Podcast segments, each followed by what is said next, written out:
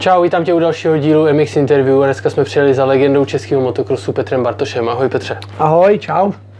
Prosím tě, řekni nám hnedka na začátek, kolik je ti let a jakou jezdíš kubaturu?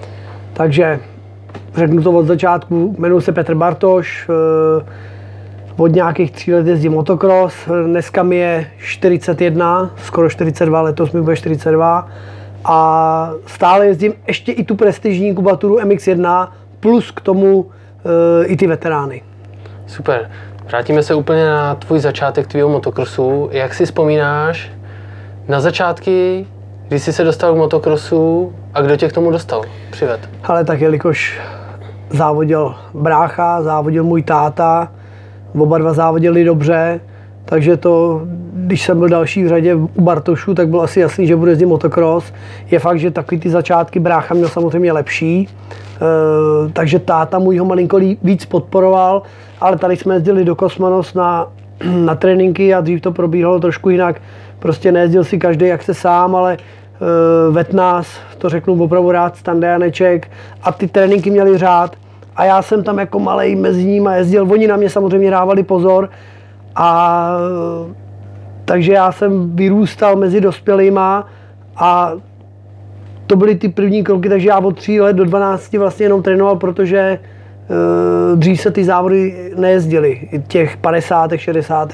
Takže ale říkám, ty, ty tréninky byly uh, správně, byly se startem, byly to rozíšky a věděli jsme, že tam ve středu ve dvě sejdem a nikdo, ne, nebylo to jako dneska, je, že se volá, ty nebude tam bláto, e, ne, ono prší, ne, prostě byla středa a šlo se na trénink, tečka, jo, a prostě mm, mělo to nějaký řád ten trénink, jo, a prostě já byl teda takový, když mě k tomu přivedl, samozřejmě pro mě byl vším táta, ten, co mi řekl, i kdyby to bylo špatně, tak bych to tam furt dělal do kolečka. Tak takový jsem byl já, jo. Takže jsem okoukával eh, od těch mých kamarádů tady od Boleslavy, kdo jak jede, jak se natahuje na motorce a pak jsem šel sám zkoušet, jo. Takže e, samozřejmě tady v okolí motokrosu bylo hodně těch mých kamarádů a já tím, že jsem byl z nich nejmladší, tak jsem se snažil je napodobovat, jo. Takže no a to, to jsem dělal dlouhou, dlouhou řadu let a pak když jsem postupně jako předjel, tak jsem z toho měl hroznou radost. Jo. To už jsem si teda myslel, že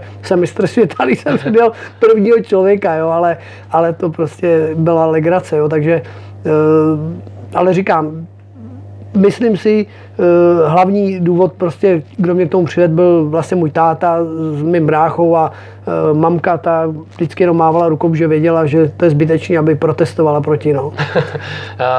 Vzpomeneš si, jaká byla první tvoje motorka? No jasně, že jo, tak dřív to ani jinak nešlo. Eh, když mi vyrobil prvního pionýra vlastně na nějakých těch bantamech, tak eh, to byla moje první motorka. Druhá motorka zase byla dělaná, ale už to mělo 16 kola z Pioníra jako větší, ale furt to byly dělané motorky, jo, ale uf, ta chuť byla o to větší, jako prostě, jo, takže eh, první motorky byly dělané, jo, já první tyjo, japonskou motorku jsem měl až jako opravdu za, za dost let, jo. Takže jako v těch začátí, začátcích, kdy jsi měl tuhle tu postavenou motorku, tak kdy ses dostal k závodění, jako by bylo možnost na té motorce říkám, závodit? Ne, až opravdu ve 12 letech. A já to říkám do každého rozhovoru, vlastně první závod jsem měl v Plaňanech, e, tam jsem se potkal s Jirkou Čeplákem, Marek Jahoda tam jel a e, od té doby vlastně opravdu od samého začátku jsem soupeřil s tím hlavně s Jirkou Čeplákem, Marek Jahoda pak se na to vykašlal, ale uh, pak už od těch 12 lety 80 už to jelo furt prostě, jo. Ale jenom abych se vrátil, prostě vždycky byl můj bratr jako lepší a vždycky tady si pamatuju, ty pánové mu říkali, Ádo, tátovi mi kup tomu mladýmu trošku lepší motorku a pak najednou jsem začal dobíhat toho bráchu, tak se to pak začalo trošku otáčet, jakoby no, jakože podporoval potom možná i víc mě, ale naštěstí brácha byl v takové eh, fázi, že byl dobrý, tak měl sponzory tady od Mladých Boleslavy dobrý, takže už nepotřeboval za stolik toho tátu a já furt byl závislý na tom tátovi. Po no. kolik let je starší bratr? Po 4,5 let, ale prostě na těch mých začátkách to bylo, on byl moc lepší samozřejmě, takže, takže ale zase pro mladšího bráchu to byla motivace, aby, aby se vyrovnal tomu staršímu, že jo, ne, A když jsem ho poprvé předjel, tak to vím, že jsem jako trochu machroval. Je to tak. A co se týká teda nějaký ty juniorské kariéry, kdy jsi začal teda později trošku, než je to asi teďka. tak. Uh, jaký jsi tam měl výsledky, nebo jak se tam hned chytil mezi těma klukama? Eh, když to řeknu takhle, hned vlastně od samého začátku se mi podařilo jezdit ty pódiové umístění, jo. Takže nevím, možná se mi to líbilo, možná jsem byl k tomu dobře vedený, ale vždycky si pamatuju, pak když jsme ještě jezdili v 80, tak eh, to říkám upřímně, buď vyhrál Jirka Čepelák rozíšku, anebo já a jeli jsme spolu o titul, Jirka teda udělal titul, ale myslím, že tam opravdu byl jeden, jeden bod rozdíl, ten rok poslední a pamatuju si třeba, když jsme jeli při mistrovství se tam v Holicích, tak to, co jsme tam třeba s Jirkou předváděli mezi sebou, tak lidi říkali, ty to byl hezčí závod než eh, to mistrovství světa, tak no a to tenkrát pro mě bylo, když jsme měli tu možnost jet mezi takovýma lidma, to, to byl pro mě úplně neskutečný svátek, no. No, takže e, říkám, no tak, takhle to bylo prostě, no. A ty už si to teda na kous mistrovství světa jste objížděli i v tomhle tom mladém věku. Jak to funguje takhle v objíždění? Máš český mistrák, je tam svět, jak se to dá jakoby všechno stíhat dokupy? Tak e, já jsem vlastně tak nějak do roku 98 víceméně jezdil doma. Zkusil jsem dva závody třeba Evropu, ale to byly taky začátky.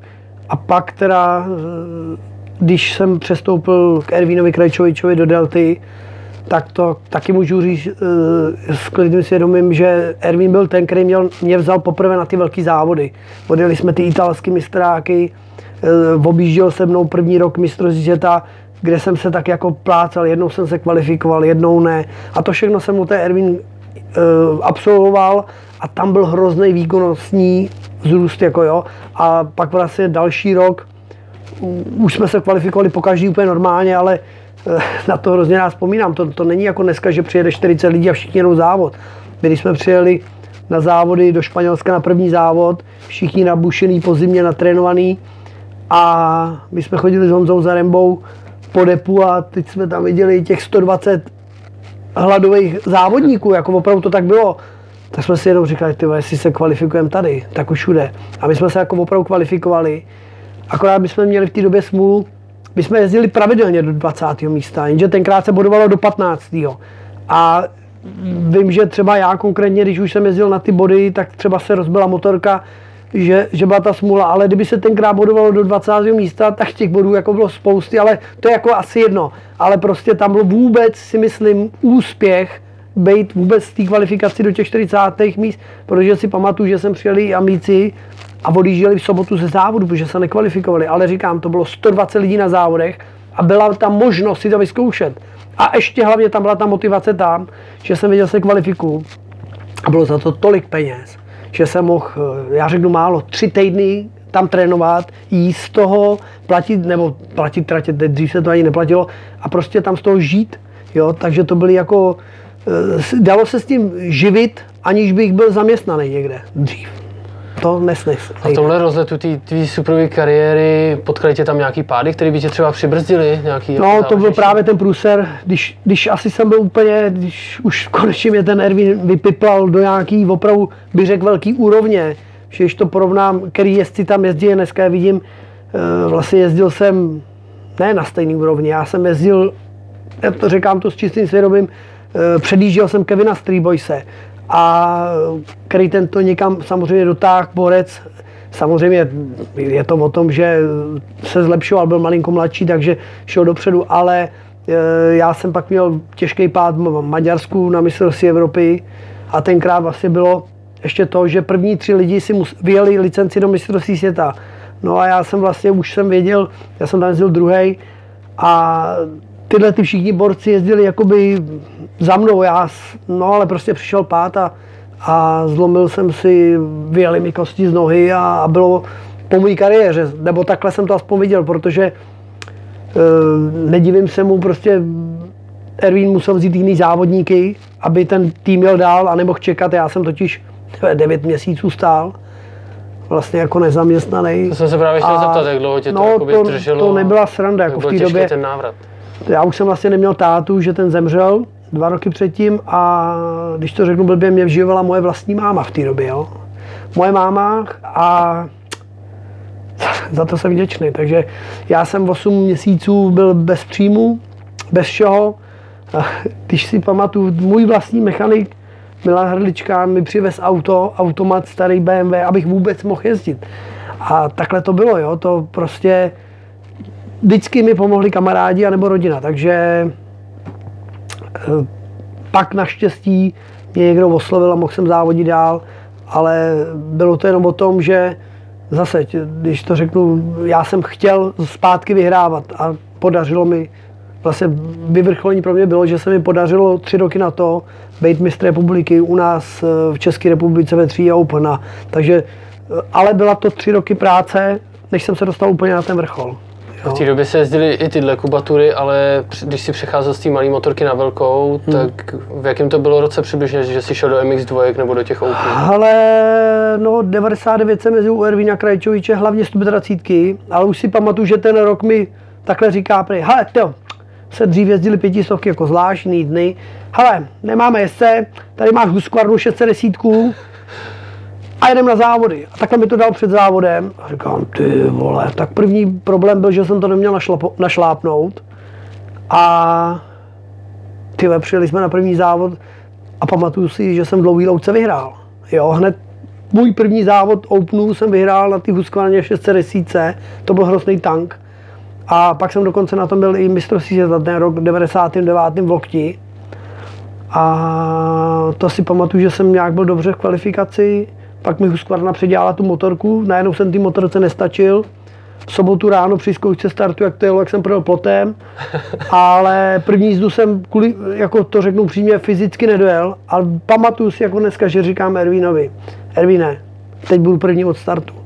Nejhorší, já jsem tam byl teda asi tak třetí, můžu říct, akorát, že jsme si tam, to si pamatuju, jak dneska škrtli s Joelem Smecem a ty na triplá jsem tam šel na držku a nějak jsem si zlomil prst nebo nějaký něco s rukou, takže to byl konec. Ale prostě to, tenkrát to odhodlání bylo, prostě jsem tam chtěl být, jo? já jsem neměl respekt z těch ostatních. Ale hold, někdy to nevyšlo. No. Ale takže ten přechod byl taky postupný. No. Ta, ještě 2000 vlastně jsem měl 125 hlavně, pak jsem měl to zranění, vlastně celou dobu jsem nejezdil a potom jsem začal jezdit na dvě pary dvou taktů, třídu Open. Já ještě navážu trošku na tu Husqvarnu, to mě No. zaujalo. Jaká byla ovladatelnost takovýhle motorky? Ale to to- strašný stroj. to takhle, já měl trošku možná výhodu, že Ervín eh, tím, že jezdil ten motocross a oni ho opravdu znali, ty lidi z Belgie, z Itálie, no tak eh, mě vzal k panu eh, Corrado Mady a jim mi řekl, tady budeš teďka bydlet a já měl teda tu možnost opravdu bydlet eh, tam Kyody, Traverziny a s nima jsem chodil trénovat a tři měsíce jsem tam s nima byl a ta motorka, tím, že pan Madej mi dokázal i taky pomoct s tou motorkou, i když můžu říct, že jsem furt měl jakoby seriovku, ale ta motorka fungovala už v té dobře, do, eh, v té době dobře, jo. Tak nehledě na to, v roce 2000 jsem na té Husqvarně vyhrál úplně všechny rozjížďky mistrovství republiky u nás, ale s velkým rozdílem. A kdyby ta motorka nejela nebo nefungovala, tak eh, by to taky jako úplně nešlo. Ale dalo se na ní vyhrávat český mistrák a to už si myslím, že je dobrá motorka. Takže už tenkrát samozřejmě musela se udržovat při životě, furt to nebyl takový ten Japonec, nebo ta Husqvarna, co je dneska. Ale zaplať pámu toho materiálu tam bylo dost, takže, takže zase všechny rozdížky jsem dojel, takže ta motorka to vydržela. A když potom skončily tyhle ty kubatury jako Open, to už se moc jako u nás nejede, nebo na, na té mistrovské scéně. Šel si hnedka do MX jedniček, hmm. předpokládám. Tam na Ano. nějaký 450 se si jezdil. No, začal Jaký byl ten vstup?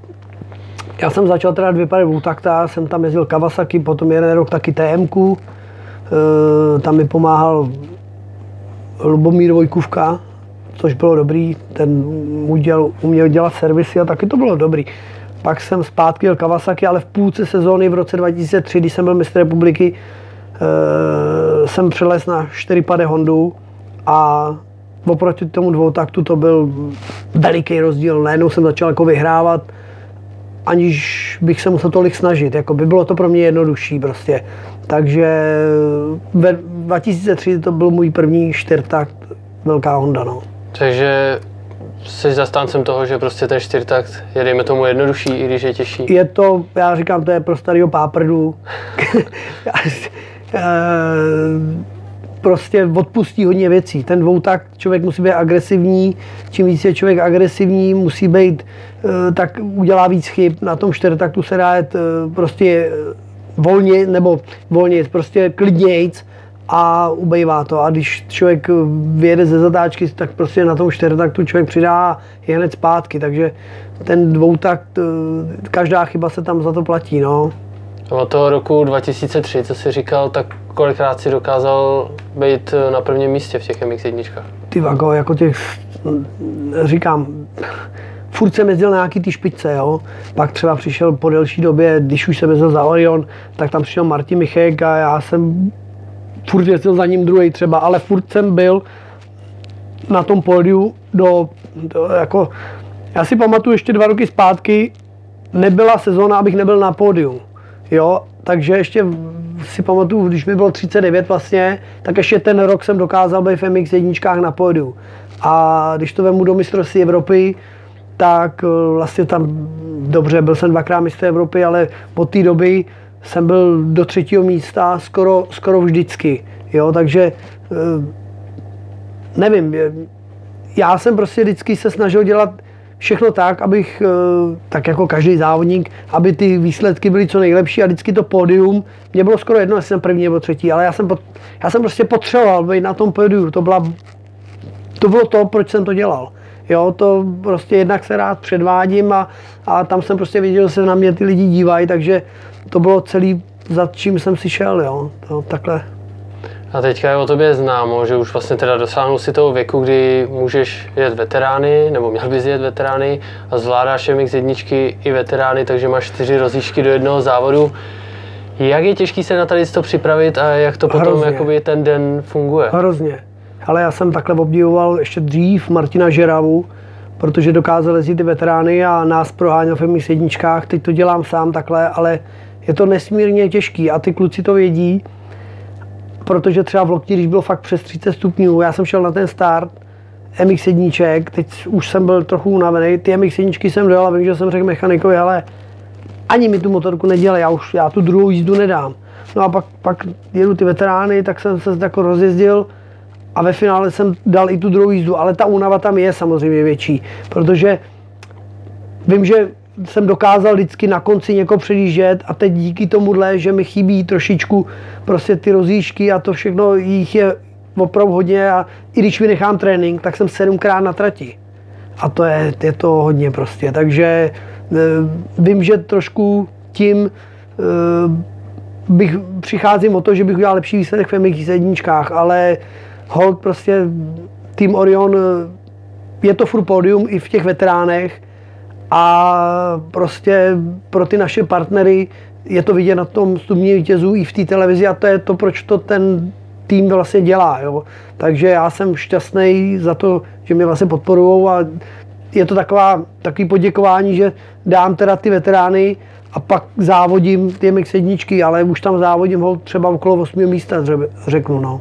no. z pohledu diváka on si řekne, že tyjo, on ve veteránech jede první suverénně, ten si tam odpočine, ale ono no, to ve skutečnosti jako tak není. Ono si neodpočinu, protože Martin jede fakt jako výborně. E, ne nadarmo, když se podíváš zpětně, jaký on měl výsledky, tak já si myslím, že opravdu jeden nejlepších České republiky a dneska prostě má dva mladí kluci, takže spíš trénuje na bikrossovým kolesníma, než aby jezdil na té motorce, ale myslím si, že kdyby ten Martin opravdu začal trénovat tak, jak uměl trénovat, tak by byly velký problémy.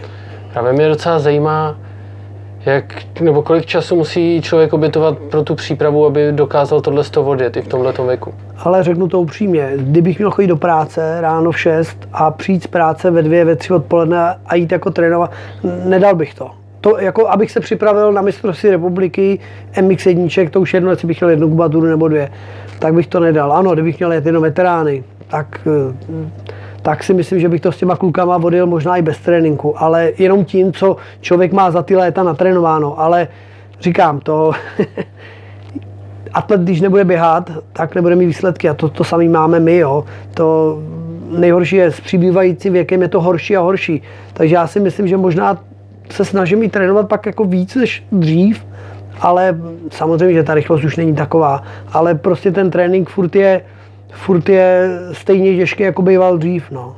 A preferuješ spíš jakoby jízdu na motorce, nebo jsou i jiné aktivity, které jsou dost jako potřeba? Jelikož opravdu, co jsem měl tenkrát zlomou tu nohu, tak od té doby já ne, mě prostě nejde běhat, takže to, že se půjdu svíst na kole nebo takový ty bazény, to je normální, ale, ale ta motorka je asi nejvíc, no samozřejmě. Já pokud to šlo, tak jsem vždycky drtil celou zimu a, a pak to bylo i na jaře asi znát, že kdo měl nejvíc na tak na tom byl nejlíp, no. A když trénuješ vlastně na tyhle závody na motorce, eh, jak zvládneš třeba v oběd, dejme tomu v České republice, ty tratě, tak aby se si trošku natrénoval? Nebo je ti to jako jedno, natrénuješ ale, si to tady někde za barákem na trati a pak to dokážeš nikdy, předvíc jinde? Nikdy jsem nejezdil nějak jako extra trénoval na ty závody. Spíš, když jsem tam náhodou někdy jel, tak jsem ty závody pak pokazil. Hm. Takže, hele, teď jsem měl v Itálii trojzávod mistrovství Evropy, jeli jsme třikrát stejný trati a třikrát ta trať byla úplně odlišná, jako povrchem, uh, úplně jiný časy se jezdili a takový, takže stejně pokaždý ta trať je trošku jiná. Co se týče České republiky, tak ty tratě samozřejmě za ty léta známe, oni jsou furt podobný a uh, takže o to je to jednodušší, ale já třeba osobně mám rád jet na nějakou trať, kterou neznám, abych se učil něco nového, ale takových trať už moc není teda, no.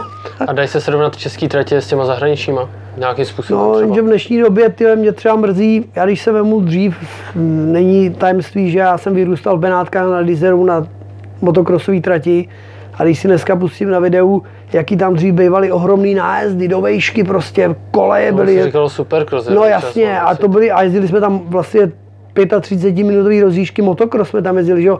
A to byly opravdu nájezdy do vejšky. A dneska člověk udělá nějaký takový skok a říká, ty vole, to je nebezpečný, jo? A to mě hrozně mrzí. Mně se dřív hrozně líbilo, jezdili jsme superkrosy, jo? A opravdu, ale to je potřeba, aby to někdo chtěl dělat, jo? A tenkrát vlastně, když to dělal pan Juřička s agenturou Forsáž, to bylo špičkový závody a hlavně si tam, já to jako říkám otevřeně, já jsem si tam měl vydělat peníze. To byly a vůbec eh, ceny, to bylo ohromný. Já když jsem byl z Litovle ze Supercrossu, tak jsem mi ceny nevešly do auta. No, tak dneska je to jinak prostě. No, já vím, že je taková doba, já to všechno chápu. Ale dřív jako mladý kluk jsem věděl, že když táme to předjedu, tak budu mít vojáky peníze. A to, byla ta, to bylo to, proč to člověk jako i, ne, že by to dělal kvůli penězům, ale uh, ta chuť byla větší prostě, jo. A byla, bylo to nějakým stylem aspoň trošku uh, oceněný. Právě k tomu rovnou navážu, ne, nemusím to no. klidně dávat, můžu to vystříhnout, ale kde ty mladí jezdci momentálně mají hledat motivaci, když to není, jakoby dneska už ten sport není o penězích, dneska si tím nevyděláš ne, na baráky. to je hrozný. Hele, ale nejhorší je, že ani ty mladí kluci, oni si nemůžou jet zkusit mistrovství světa. Dřív tam přijel, neplatil si žádný startovný, a buď si se kvalifikoval, nebo nekvalifikoval, ale mohl to jít zkusit. To, že si pak byl 85. je jedno, ale dneska to je uzavřená společnost. Jo, ty by si chtěl jet, no tak nám dej tisíc euro, tady se svést. Ale to je, to, to je prostě všechno jinak. Já jsem předtím měl na mistrovství světa, ehm, dám příklad, tady jsem měl do Jinína, já jsem se kvalifikoval, dojel jsem dvakrát do 25. místa a měl jsem na naše peníze 60 tisíc korun. Samozřejmě, ano, nes, nes, nesměl bys být žádný ořezávatko, kdyby se nekvalifikoval, když vlastně s prodělkem domů, ale když už si trošku něco jel, tak si s tímhle vydělával prostě. Na italský mistráky jsem jezdil s tím, že uh, jsem tam z toho pak prostě trénoval. Já věděl, že na závody, já jsem na ty závody jel proto, abych si vydělal peníze na trénování. Tak to bylo. Stalo se ti někdy na těch velkých závodech, že se tam nedostal, nekvalifikoval, třeba, že za to mohl pát? Nebo Samozřejmě. Jaký má člověk pocit? No ale to, to je jako, takhle ti to řeknu, 96. se jela Evropa, myslím, že to byl 96. Evropa v Holicích, já jsem se nekvalifikoval třeba, ale to bylo psychicky prostě, jo, nevyzrálej a v 97. rok na to, už jsem zkusil pár závodů, jsem tam dokázal jezdit první a byli tam stejní jezdci, jo, takže bylo to i o psychi, psychice, Eh, a takovéhle věci, jo. takže hm, říkám, a bylo to rok na to, stejná trať, dá se říct stejný jezdci a jeden rok jsem se nekvalifikoval, další rok jsem tam jel skoro o vítězství. Takže a vůbec, když jsem začal v 99. mezi mistrovství světa, tak prostě z pár závodů jsem se nekvalifikoval. Ale říkám, to tam jezdilo takovýhle houf lidí a to ne, nebyla prostě ostuda, jo. Takže eh, tam se jiní borci nekvalifikovali. Takže takhle, takhle to bylo. No ale potom od toho roku 2000 už to bylo jako pravidelný, že jsme se kvalifikovali vždycky. Ještě zabrouzám trošku k těm motorkám, eh, co se týká servisu motorky. Jsou věci, co si děláš sám, zvládneš udělat ano. sám, nebo to dáváš nějakým Víceméně si všechno připravu na závody sám. E, vlastně tady si přezouvám náhradní kola, to si všechno tady připravím na ty závody. Pak mám samozřejmě mechanika, který se mnou jezdí tady, Jarouše, který se mnou jezdí a Péťa Blážá, vlastně musím mít dva mechaniky, když jedou dvě kubatury, protože opravdu jeden se mi stará o jednu motorku, druhý o druhou motorku nebo se tak nějak doplňují, já ani nevím, já mám v nich takovou důvěru, že na těch závodech jsem rád, že si připravu brejle a starám se jenom o sebe. Takže bez eh, Péti Bláži a Jarouška tady bych to nedal, ty. To by, to by prostě nešlo. Ale jinak doma si všechno připravu sám, ano, jsem profík, mám na to čas. A když je potřeba nějaký větší servis, naštěstí ta KTMka, ona ty servisy nepotřebuje, ale když už teda si řekneme, tak aspoň zkontrolujeme ty ventily, tak jezdím do KTM Šiva, panu Šimkovi, on je vždycky hrozně rád, on mi za to ještě kopí v oběd vždycky a, a kluci v dílně nám mezi obědem udělají mi tu motorku a já jdu spokojeně domů, poděkuju mu, já mu teda žádný peníze nedám, ale on mě zase, tak to je asi čest, když mě může pozvat na oběd, pan Šimek, že jo? ne, to je sranda, ale, ale takhle to je prostě, jo. Takže když je potřeba opravdu nějaký větší servis, tak já jezdím do KTM Šiva do Prahy, No a když už jsem tam, tak vlastně si dáme sra... Ne, si dáme sraz s, s, s manažerem, s Petrem Kovářem a kolikrát ty obědy dáme spolu. Přijede i Jonáš Nedvěd a už probíráme strategii na další závod a takový, jo.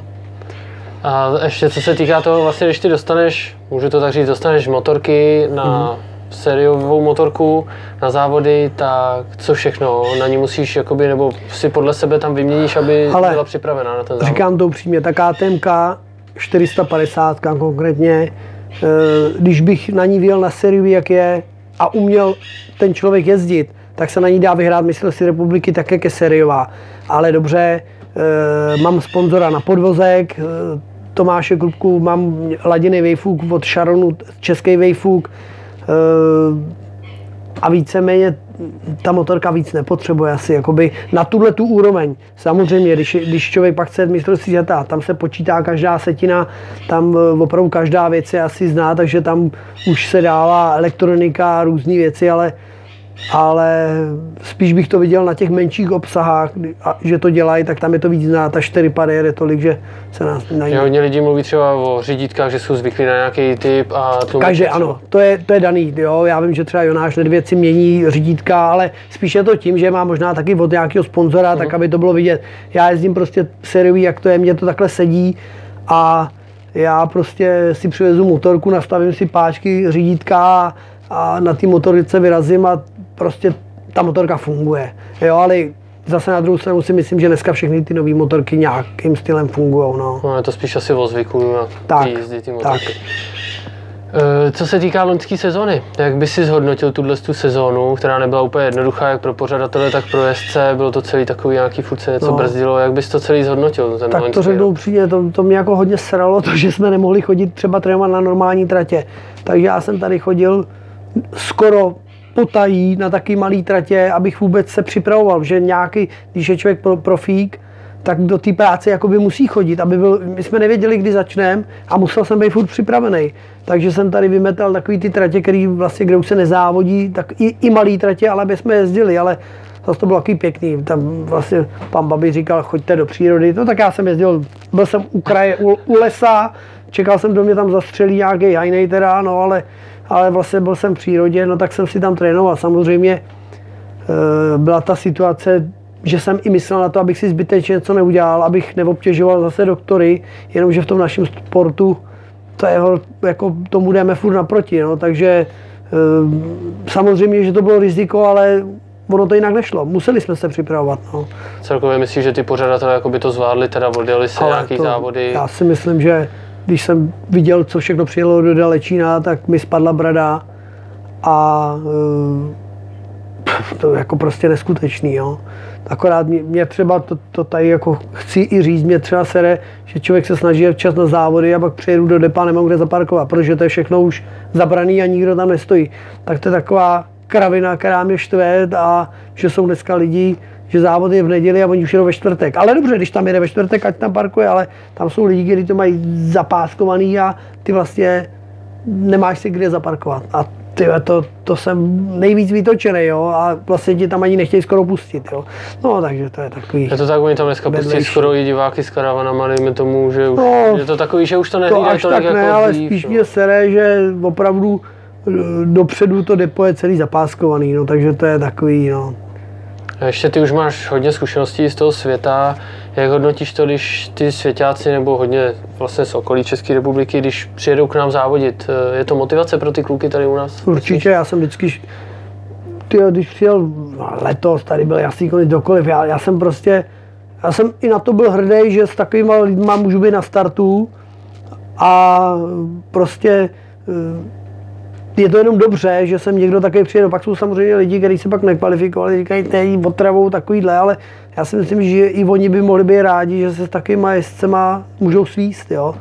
Takže jako já jsem za to byl vždycky rád. Já radši jel v konkurenci, než abych jako někde jednoduše vyhrál. No. Tak.